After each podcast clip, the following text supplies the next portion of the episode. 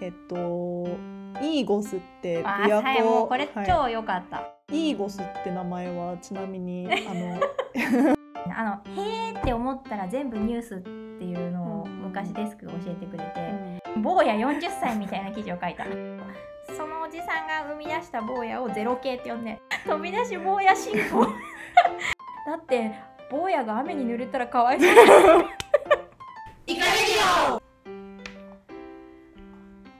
こんばんはこんばんは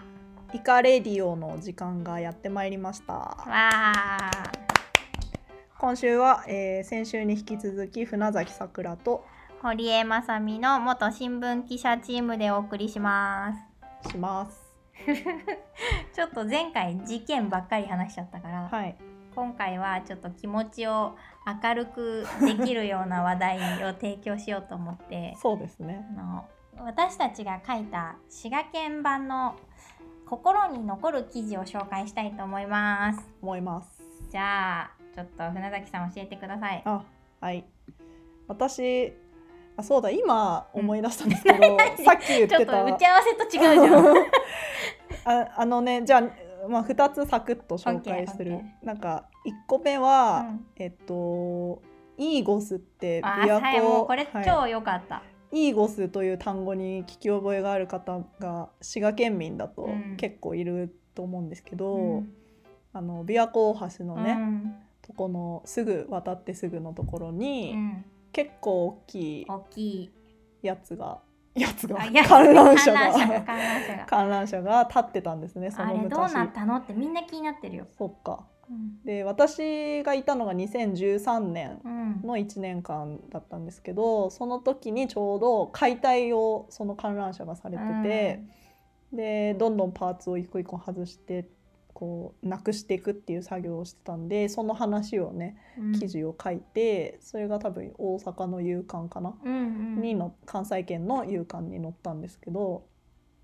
まあ、その観覧車がただその壊されてなくなっちゃうっていうんじゃなくて。うん実はそれがあの今ベトナムの方に全部夢があるそう運ばれて もうサビサビのねなんかもうボロボロな感じの見た目だったんですけどちゃんと全部綺麗に塗り直されてベトナムのダナンってとこかな、うんダナンってとこの結構なんかもえうーリゾートホテルみたいすな、ごいリゾートパークみたいな街のシンボルみたいになってるのかなシンボルまあ本当にだからあのテーマパークっぽへいーギラギラした感じの中に多分あるんだとああい思ううんでのすってよね。さ新しく作り直した方が安くないのかなどうなんでしょうねわざわざ持ってくほどなのかな技術がないとかあ ー日本は実は観覧車技術がめっちゃ高いみたいなそうそうそうなんかいい感じの 観覧車が、っえー観覧車減ってるもんね日本今て言いますよね六結構本木もなくなっちゃうった、んうん、お台場もね止めるってなんうんうかん、きこの間聞いた気がする、うんそうそうだからねそのイーゴスあイーゴスって名前はちなみ にあのひっくり返してもらうとね、うん何になりますかすご い言う言うのちょっと恥ずかしいそうそうまあすごい イーゴス関西イーゴスイーゴスイーゴスすごいみたい な違いならないなのかな まあなんかすごく関西っぽい名付けの片付けのねうん、やつで、うん結構ね昔からあシンボルだったらしいね、らしいですねう、んでみんなファミリーが遊びに来たりとかカップルが来たりとか、でも今忙しいからさ、うんああやってゆっくり回って、うんゆっくり景色を楽しうんむうんみたいなのが現代人にはだんだん合わなくなってるのかそもうねですねじりじりしちゃうかもしれないですね、うん15分とかね、もう15分とか待てないじゃん、うん今の人うは、ん、スマホ見ちゃいますよね多分 ね多分もう景色飽きちゃうよねあの中で手をつなぐかつながないかとかさ、うなんかこう隣に座るか座らないかみたいうんうなんじりじりした時間を楽しめた、んうんあ昔のロマンチストたちが羨ましいぜっていう、確かに時代だよ確ねかにもうないですよねその風情というか うんうんいいねなんかそう、うんその記事を載せたんですけど、うんその時の大阪本社うに、ん、その後うん宮城であ東京でうん出会う上司のう、ん、とあるおじ様がいたんです、神様がでその人が、うん東京に私が赴任してから教えてくれたんですけど、うんあのイーゴスの記事ってうん船崎さんでしょって言われて「あですです」って言ったら、僕かつては若い時 にあの観覧車に今の妻とデートで乗ってそこでプロポーズしたんだろういい話いや確か確かプロポーズって言ってた、うんそうでマジですかって言って。いやだからあれをしかも大阪うんのその勇敢に乗った時に「えイーゴスだ!」ってなってすごい嬉しかったんだよって言われてすごいきっとなんか夫婦でさ金婚式とかにダナンに行って乗るんじゃない、 そこまで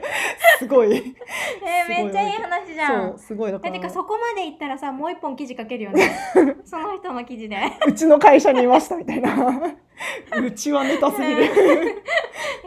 ーでもかつてプロポーズしたところで金婚式みたいなそうそうそういいですねいいねそう面白かったですそれいいうん話、でそうその観覧車をずっと撮ってた写真撮ってうんうんうたん地元のおじさんもいて、その人がねずっとこうかつてのイーゴスの姿からこのその解体中うのんやつもずっと撮ってますっていうおじさんも一緒に紹介したりしてその人はとてもねその後もいろんな話を一緒に取材をさせてもらったりして。なんかさ楽しか一った回すごくこう、うん、深い取材をすると、うん その後もずっと付き合いができて、うんいろんな記事の、そのネタを提供してくれるようになる人っているよね。いますねそれはあるなんかもう一個その面白かったので、うん大津市に多分今もまだあると思うんですけど洋酒喫茶4号っていうえ知ら4な号いっていう4号って数字で45って書いて4号なんですけど、そこがあのえっとまあ、バーみたいな感じなんですけど、うんおばあちゃんが一人でやってるとこで,、うんでしかもその人が大津で出身なんだけど横浜にもう嫁いで行っちゃってる方で、横浜に住んでるんですけどなんか何ヶ月かに1回1週間ぐらへいー大津に帰ってきて、うんそのバーというか洋酒喫茶を開けてくれるってういんううところで、ん結構もう名だたる人がこういう御用達だったみたいおなーで県庁の人とか、うんそういうそこもじゃあそこに行けばネタ元だそらうけ。いや本当そんな感じ なんだけど、まあ、今も本当不定期でやってるから、うんちょっとコロナ禍でどうなってるかわかんないんですけど、ああそうだね。そうそこの話もすごい面白くて何回か通って書かせてもらったんですけどめっちゃ好きでしたね。なんかさ大学卒業して社会人になりたてじゃん。うん、そういう話ってめっちゃ楽しいよね。楽しいてかまあほとんどそういう話ばっかりやってたような気がするけどなんかすごい面白かったですね。新聞記者の醍醐味っていうかうさ、んあの普通だったら飛び込めないようなところに飛び込んで、なんか根掘り葉掘り話を聞いていいっていうさ、本当特権ですねそれは、しかもそれで生活ができるってうん最高だよね。そうですねすごい楽しい仕事でした、なんかもう旅先とかでさ変なのれんかかってるところでも入るの怖くないもんね。全然怖くない 全然大丈夫なんか全然一人でなんかこう自分で入ってって何が起きるのかなみたいな、もううんエンタメ感しかないもんね。うんそうですねそういう意味ではなんか怖いもの知らずになったというか、うんなんか人見知りだけどそういう場所で尻込みするとか、なんかどうしよう話しかけられたらとかいうのはない。コスプレするよねもう自分がう今ん新聞記者コスプレみたいうな、んうんうんなんか多分私もふなも普段はその人見知りで、うんあんまりこう自分からイベントに参加してって楽楽しいなワイワイってするタイプじゃないんだけど、その新聞記者コスプレをしてる間はどこでも行けるみたいいな、けますね。全然だい話しかけられる。うんうん、人間観察好きみたいうな、ん楽しかったです。まなんか町だねってよくねうん新聞記者そうだはね言うんですけどね町の普通の方たちのうん話。町ね田ねはなんか新聞記者のさその独自の視点をさ、あの披露するっていうか、うんなんか腕の見せ所だよね。せーのサバイブユートピア好評発売中買ってね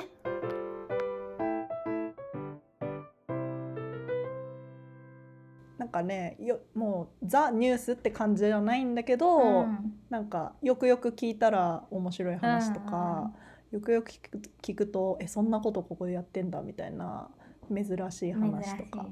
いうん、これ楽しいこれ切り取ってほしいなみたいなあの「へー」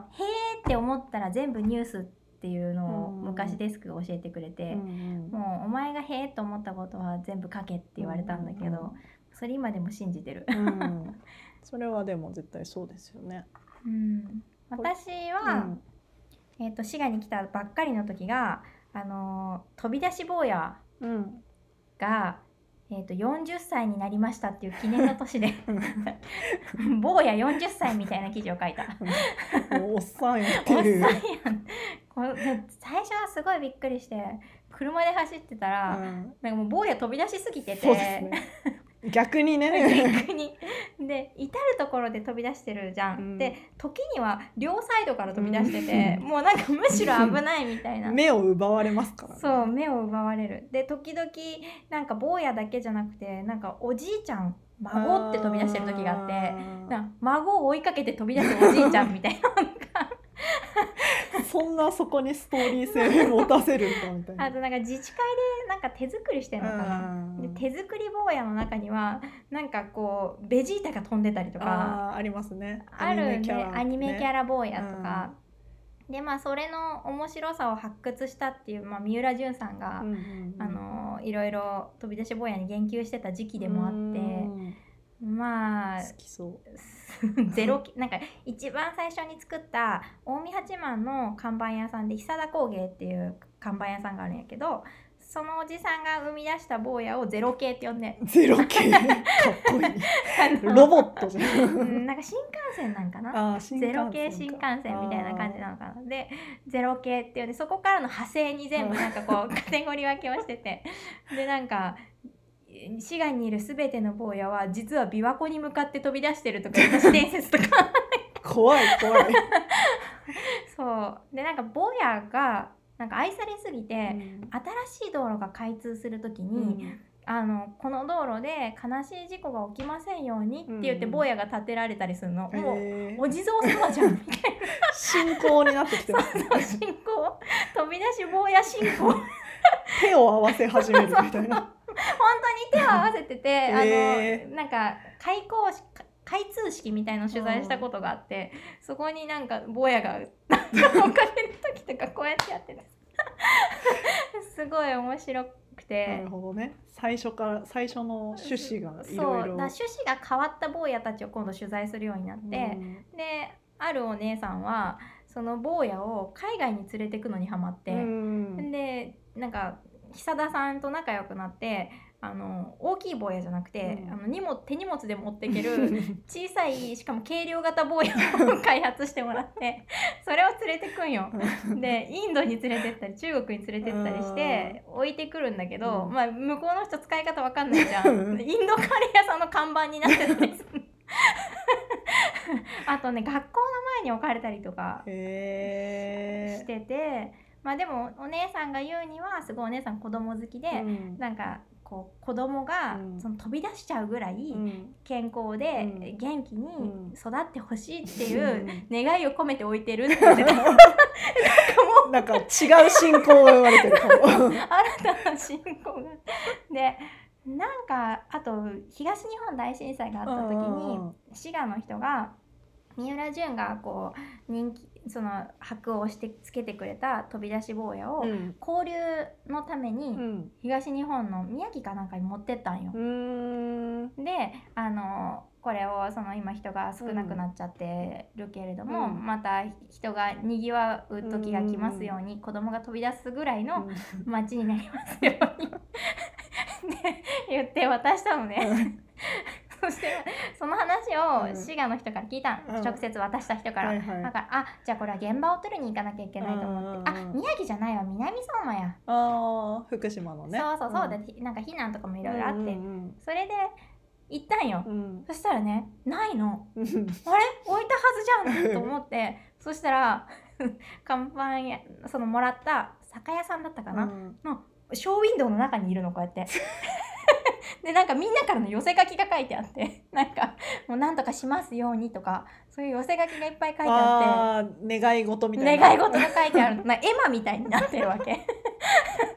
いなんか用途が。そう用途が完全になんか寄せ書きか絵馬か、うんなんかなのね、うんそれで「どうしたんですかあこれなんでその中にこうやって入れてるんですか?」うんみたいに聞いたら「だって坊やが雨に濡れたらかわいそうだ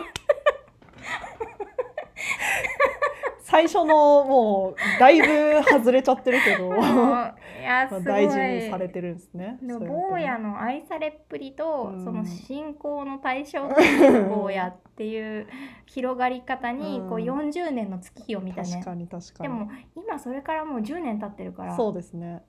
52年ぐらい。うんだから新たな、そうですね。違うの坊やの生まれてそう伝説がうん確かに、うん結構。